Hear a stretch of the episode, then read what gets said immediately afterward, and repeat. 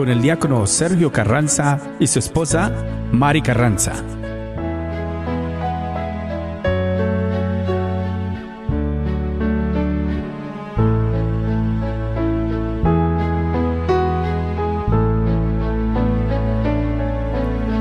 Aunque yo dominara las lenguas arcanas y el lenguaje del cielo supiera expresar, solamente sería una hueca campana si me falta el amor, si me falta el amor, no me sirve de nada. Si me falta el amor,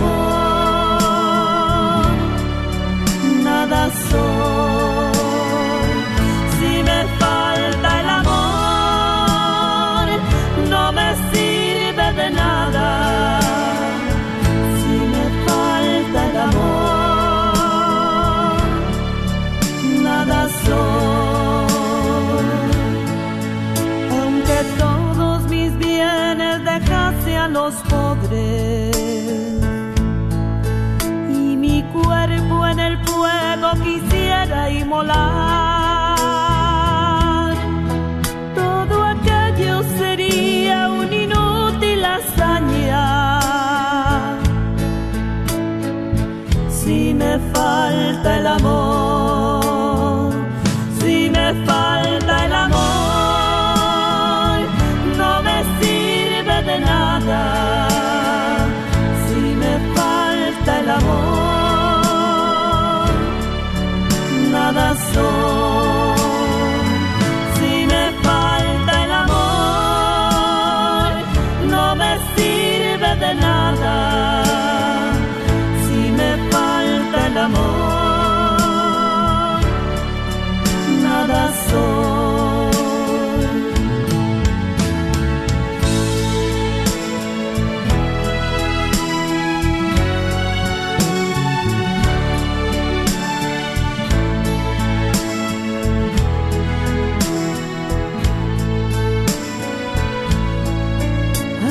Yo desvelase los grandes misterios y mi fe las montañas pudiera mover, no tendría valor ni me sirve de nada si me falta el amor, si me falta el amor.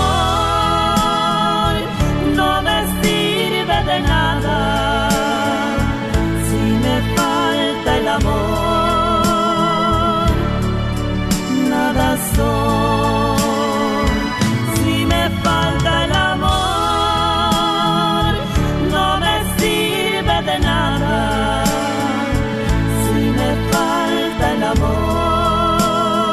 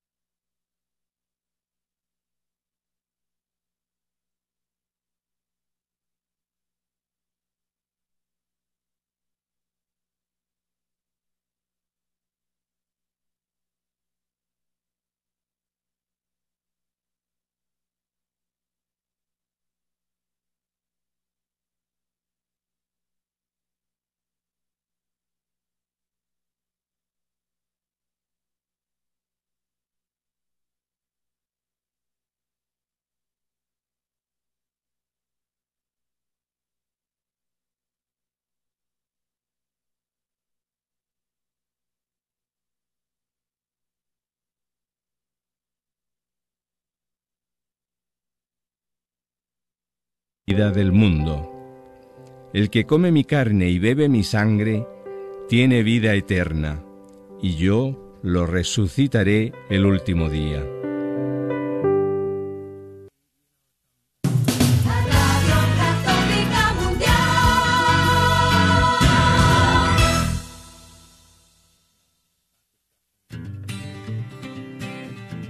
¿Qué significa ser iglesia? Somos la iglesia. Todos, o sea, yo también. ¿Que no la iglesia es el edificio? ¿El de aquí o cuál edificio, padre? Es el edificio espiritual que forma el Espíritu Santo cuando somos bautizados. ¿Formados por quién o qué? Porque si la iglesia es el cuerpo de Cristo, entonces Él es la cabeza. Es la cabeza y nosotros somos el cuerpo, y donde quiera que Él vaya, allá estaremos nosotros. La iglesia somos todos. Jesús, María y José. Sí, también. Conversando la fe, somos la iglesia. Este es su programa, Conversando la Fe. Comenzamos.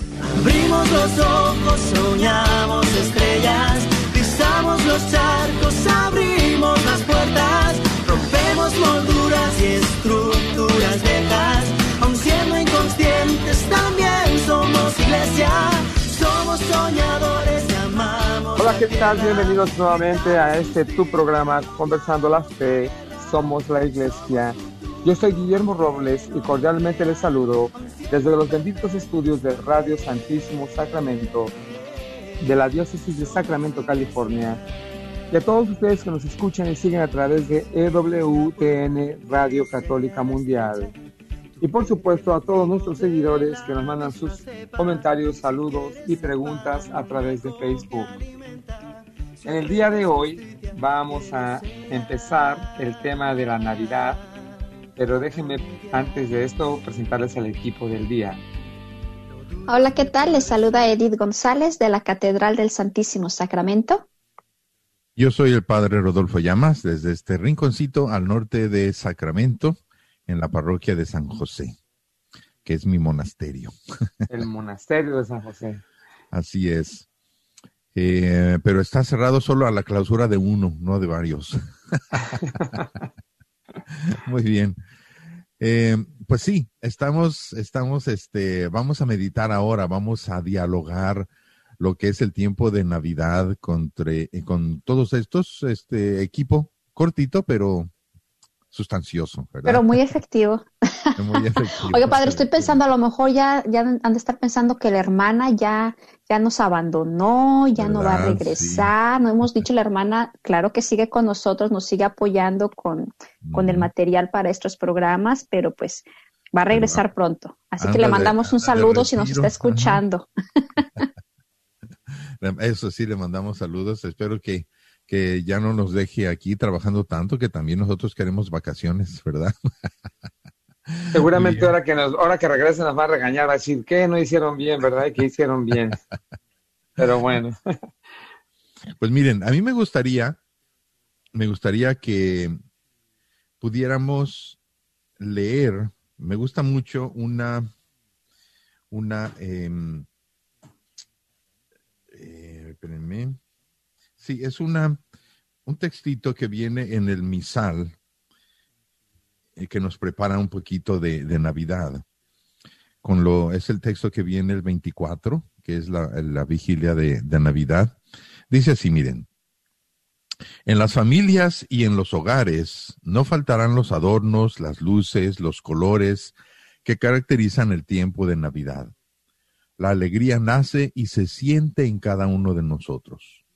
Algunos se preocuparán por preparar algún espacio para poner el nacimiento, para hacer memoria y celebrar el natalicio de Jesús. El nacimiento de Jesús nos recuerda y nos llama a considerar el proyecto del reino, el plan de Dios que quiere renovar todas las cosas.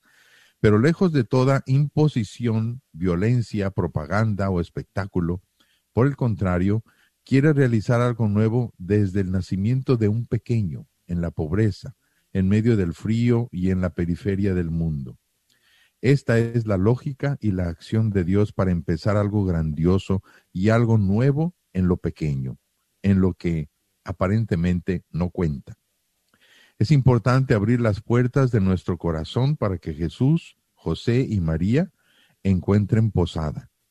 Que el calor del hogar y la disponibilidad del corazón de cada uno sea el mejor cobijo para el Salvador. Tengamos presente también a los niños en el mundo, especialmente a los no nacidos, a los abandonados o que no tienen hogar, a los que han perdido a sus padres y a tantos más que sufren diversas situaciones de violencia o de muerte, o de abandono, diría yo también, ¿verdad? Bonito texto, ¿verdad? Para comenzar a dialogar este eh, evento tan misterioso. Es un, es un gozo, es una alegría, pero llena de misterio. Es una luz, es una luz que te siembra como una ilusión dentro de tu corazón. ¿Cómo, le, cómo lo ven? A ver, dialóguenme, dialóguenme. Dialóguenme, muy bien, padre, ¿no? Sí, muy, muy interesante. Estaba pensando yo cómo, bueno, terminamos nuestro, nuestro, cuando hicimos nuestro especial de Adviento y veíamos cómo nos preparábamos precisamente para esto, ¿verdad? Para uh-huh. la Navidad. Y, y ahorita escuchando lo que usted leía, mmm, hablando de las familias, en el hogar, cómo, se, cómo celebramos la Navidad, eh, yo me ponía a pensar, a veces um, yo les explicaba a mis niños en el catecismo, Que, que la Navidad pues sí es muy bonita, el Adviento es un tiempo de preparación, pero que realmente tenemos que vivir la Navidad. O sea que sí, preparamos, como ahí dicen, nuestra, nuestras decoraciones, los colores, el nacimiento, el arbolito, y llega ese día, el día, eh, el día de, de Navidad, empezando el veinticuatro por la tarde, la cena con la familia uh, y estas cosas. Pero les digo a mis niños, pero imagínense qué triste sería que ustedes se están preparando para un cumpleaños, ya tienen el pastel, los globos, todo, y cuando empieza la fiesta, nadie va. O los que van están de malas, o están enojados, o a las personas que invitaron no llegaron, o la persona que, el, el que cumple años, por ejemplo, si fuera usted de su cumpleaños, nadie le hace caso, todos eso, están acá haciendo es otra cosa. Eh, imagínense, es que Navidad se, se regalan es... entre ellos, pero a él no le dan nada. Exactamente, o sea, los regalos para los demás y, y para el, el cumpleaños, ¿qué? Es el cumpleaños de Jesús. Entonces realmente podernos ver que, ok, ya, ya hicimos la preparación, ya está todo listo, pues hay que vivirlo, o sea, que no quede nada más en la cena, los regalos y ya. Usted nos explicaba también que la Navidad apenas va a empezar con el nacimiento de Jesús y dura, dura días. Entonces, que esa, ese gozo y esa alegría nos dure durante toda la Navidad y ojalá que durante todo el año, ¿verdad? No, y, y yo diría ahora, precisamente en medio de este... pues de todo ese desastre que estamos viviendo, todo este desequilibrio que estamos viviendo. Eh, hay un desequilibrio espantoso eh, en la verdad, en primer lugar, yo diría en la verdad, porque sabemos que todo este virus está envuelto en muchas mentiras, que el virus está allí, está allí, pero que está envuelto en muchas mentiras y está siendo pretexto para hacer ciertas cosas que no sabemos. Simplemente vemos las manipulaciones que vienen por todos lados. Eh, los cierres de negocios, eh, las finanzas se, desbalan- se desbalancean, la salud se desbalancea, la salud mental, el equilibrio mental se desbalancea, el equilibrio moral se desbalancea. O sea, todo, todo está, todo está como en crisis de una manera tremenda. ¿Cómo podemos vivir esta Navidad? Eh, de una manera que esta Navidad nos ayude a cimentarnos más en nuestra fe.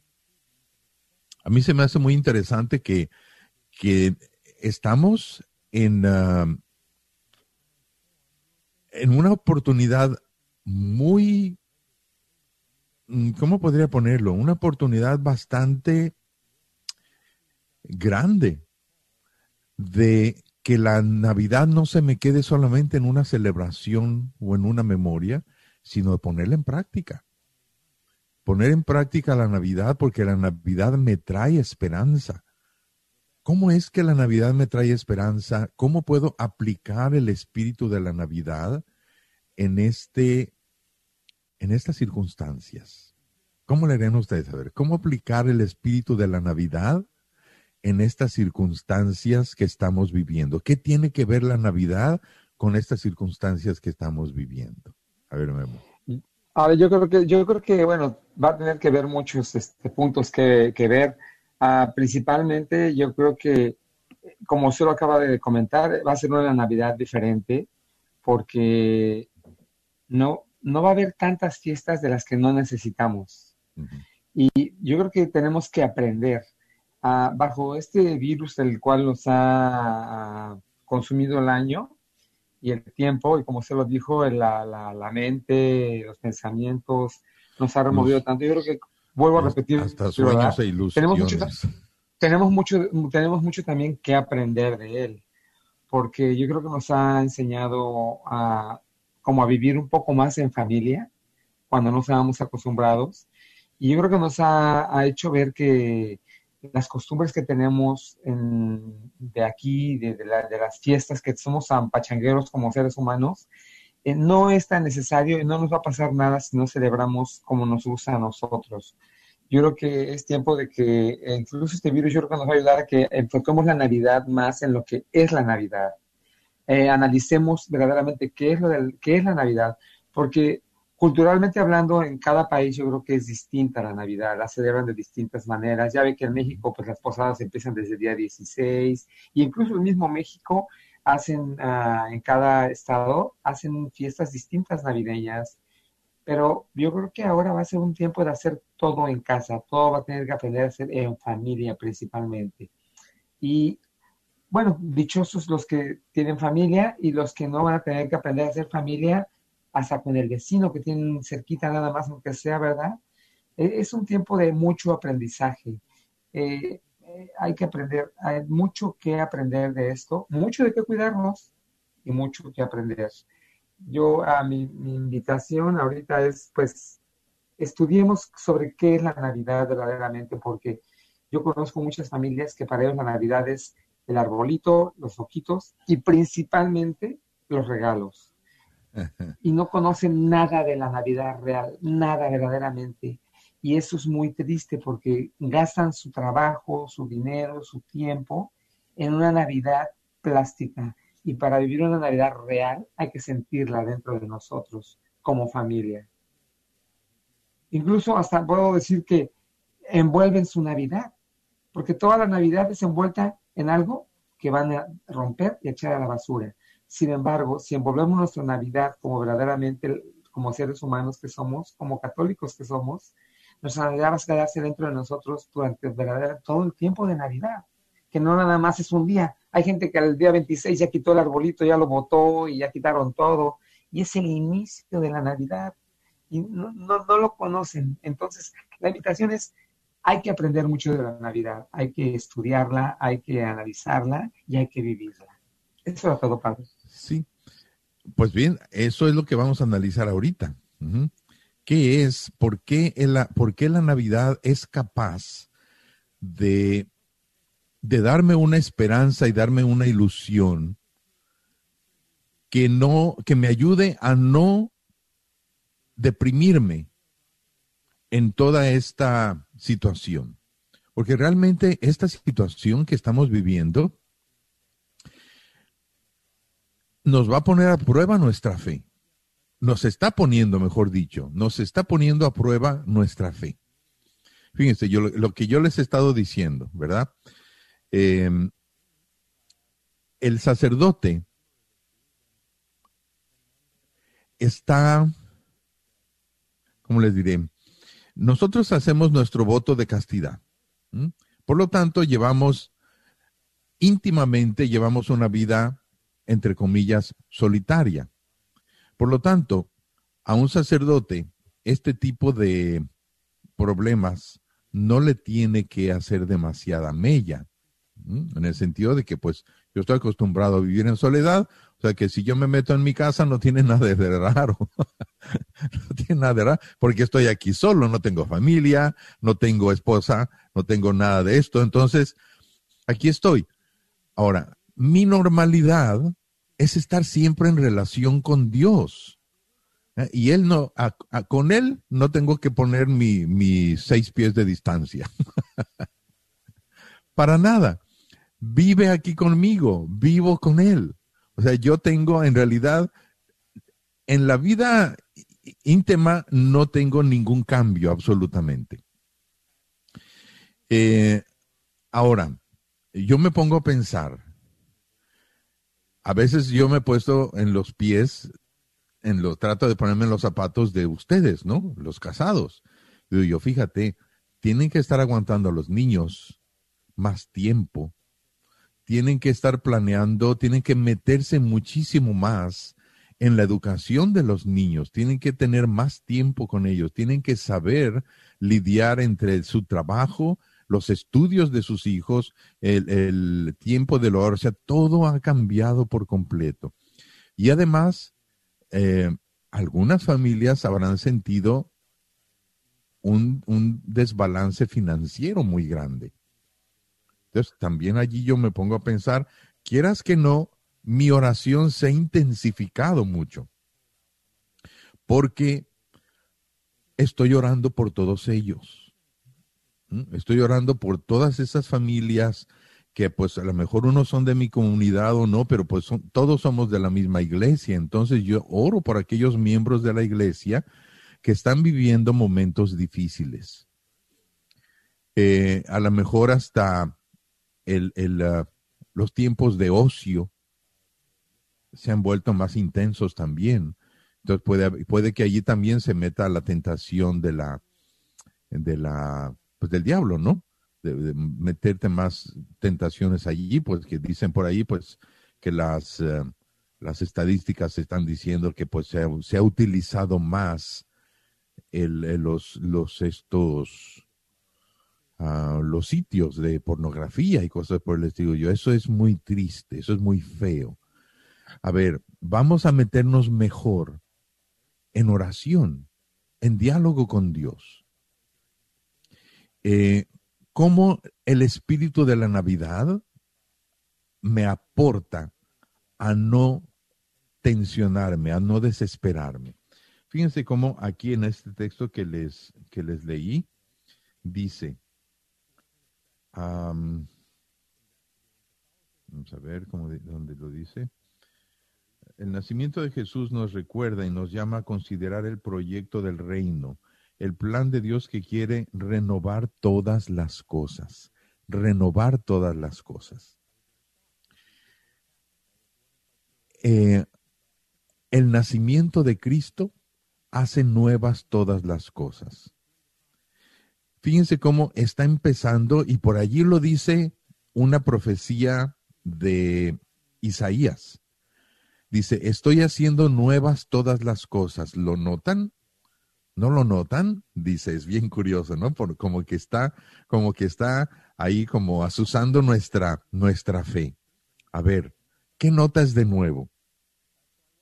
Y es que cuando nos ponemos a meditar en, el, en lo que sucede en Navidad, y que ya sucedió prácticamente en la vida de la Virgen María nueve meses antes, desde que ella le dijo que sí al ángel, cuando concibió a Jesús en sus entrañas, ella ya sabía que había algo nuevo, estaba surgiendo ya.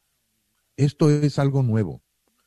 ¿Cómo será este ser humano que no fue engendrado por ningún hombre? Fue engendrado por Dios. Imagínate qué estuvo en la, en, en la mente de la Virgen nueve meses. Tiempo que la humanidad jamás se lo imaginó. La única que sabía, los únicos yo diría que ya sabían qué era lo que estaba pasando, pues eran eh, Isabel y su esposo, Zacarías.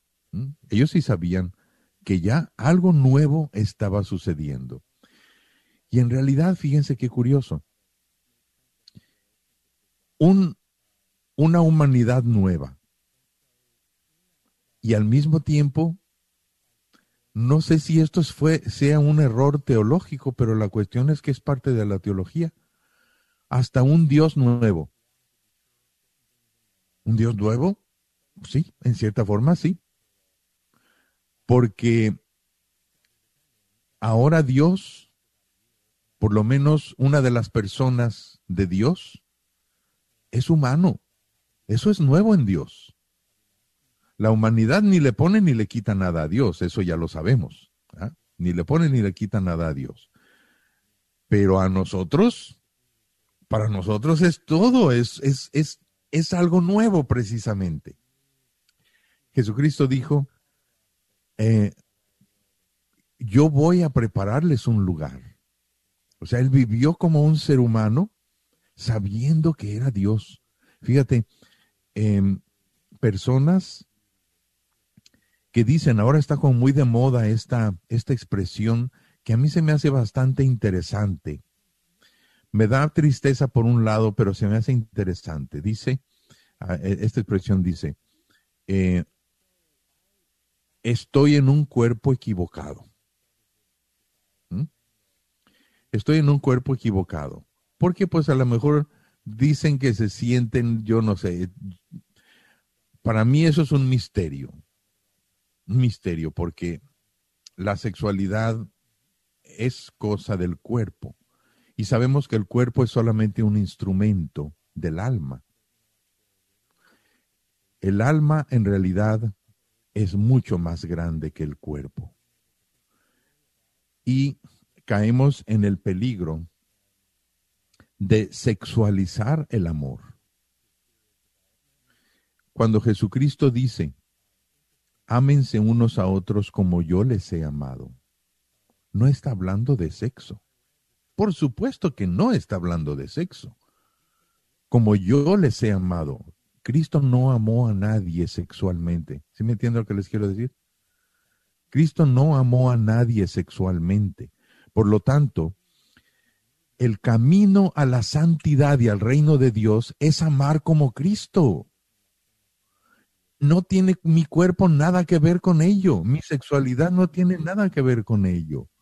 A mí, ¿quién me impide, como hombre o como mujer, amar con toda la intensidad de Dios a cualquier hombre y a cualquier mujer? ¿Quién me lo impide? ¿Y allí, donde, allí qué tiene que ver el sexo?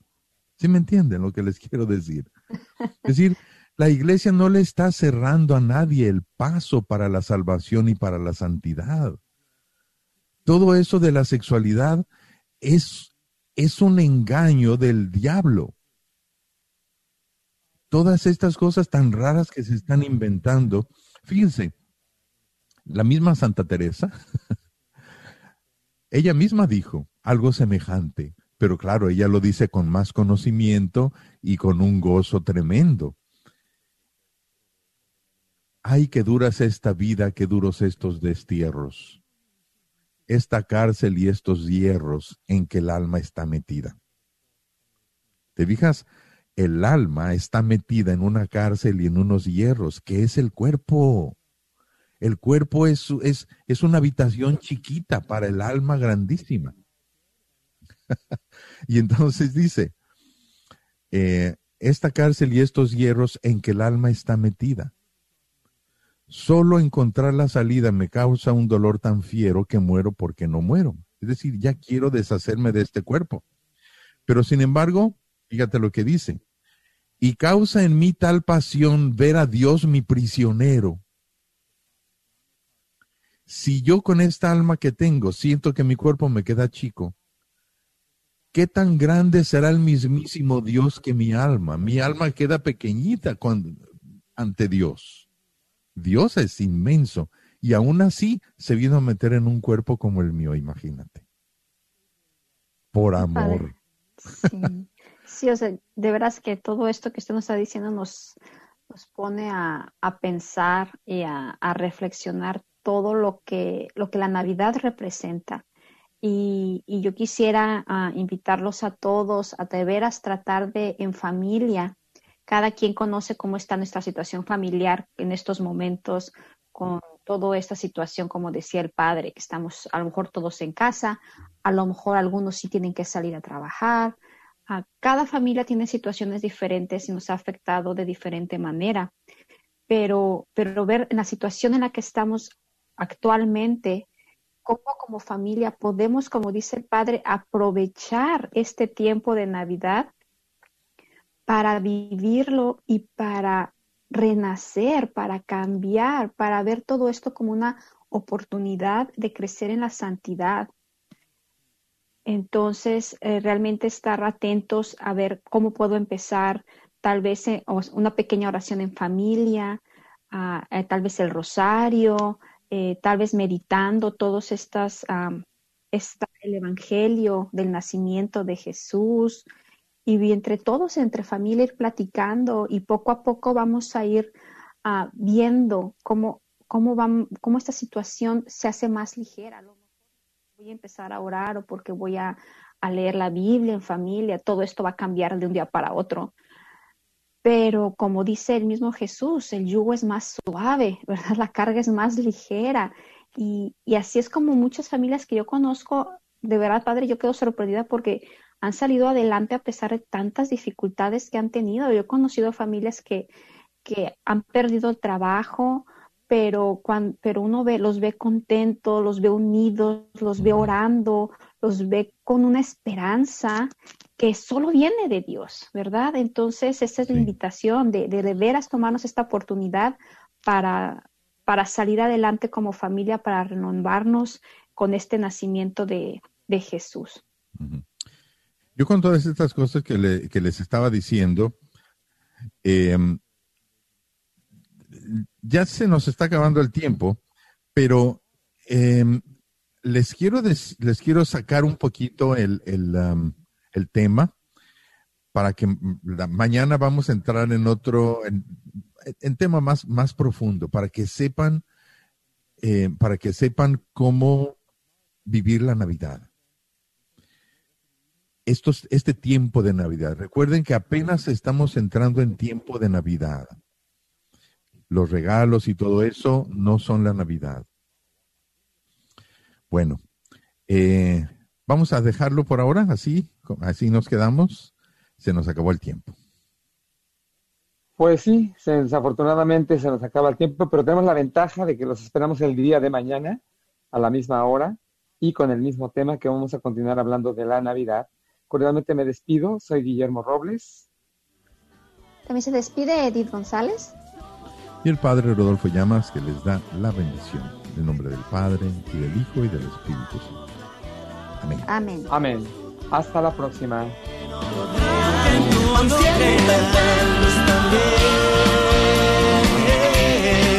Somos iglesia.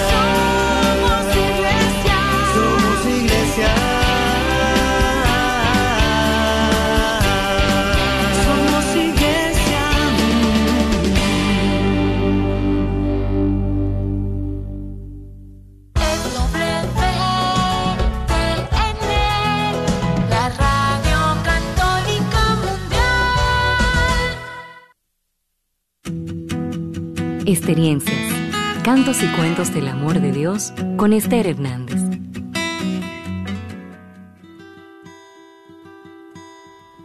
Es Navidad y todavía nuestros corazones están llenos de fiesta porque Jesús está entre nosotros.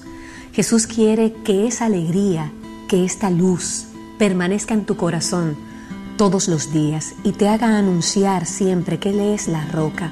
Él es la roca de salvación. ¿Cómo podemos ver en un niño tan frágil que Él es nuestra fortaleza? En su inocencia, en su pequeñez, hay un gran mensaje para ti y para mí en el día de hoy y en todos estos días que vamos a estar celebrando la Navidad. En la sencillez vas a encontrar fuerza. En tu fragilidad vas a encontrar el impulso para seguir adelante.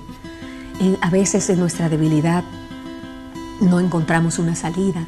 No sabemos a dónde ir, pero el salmista nos habla y nos dice, Él es mi roca de salvación. En tu fragilidad y en la mía, el Señor quiere hacernos fuertes. El mensaje de esta Navidad y el mensaje de Jesús, el mensaje de Jesús que es la buena noticia para todos nosotros, es que en medio de nuestra fragilidad y en medio de nuestra debilidad, Él quiere hacerte fuerte y que tú y yo podamos apoyarnos en Él, que es la roca de salvación. En Él, que es nuestra roca, aún siendo Él tan pequeñito, Él te dice y me dice a mí, confía en mí, que yo estoy contigo, no tengas miedo.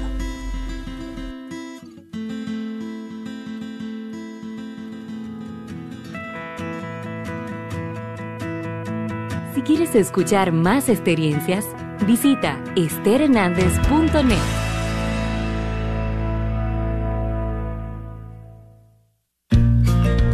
El alma que está enamorada de Dios es un alma gentil, humilde y paciente. San Juan de la Cruz.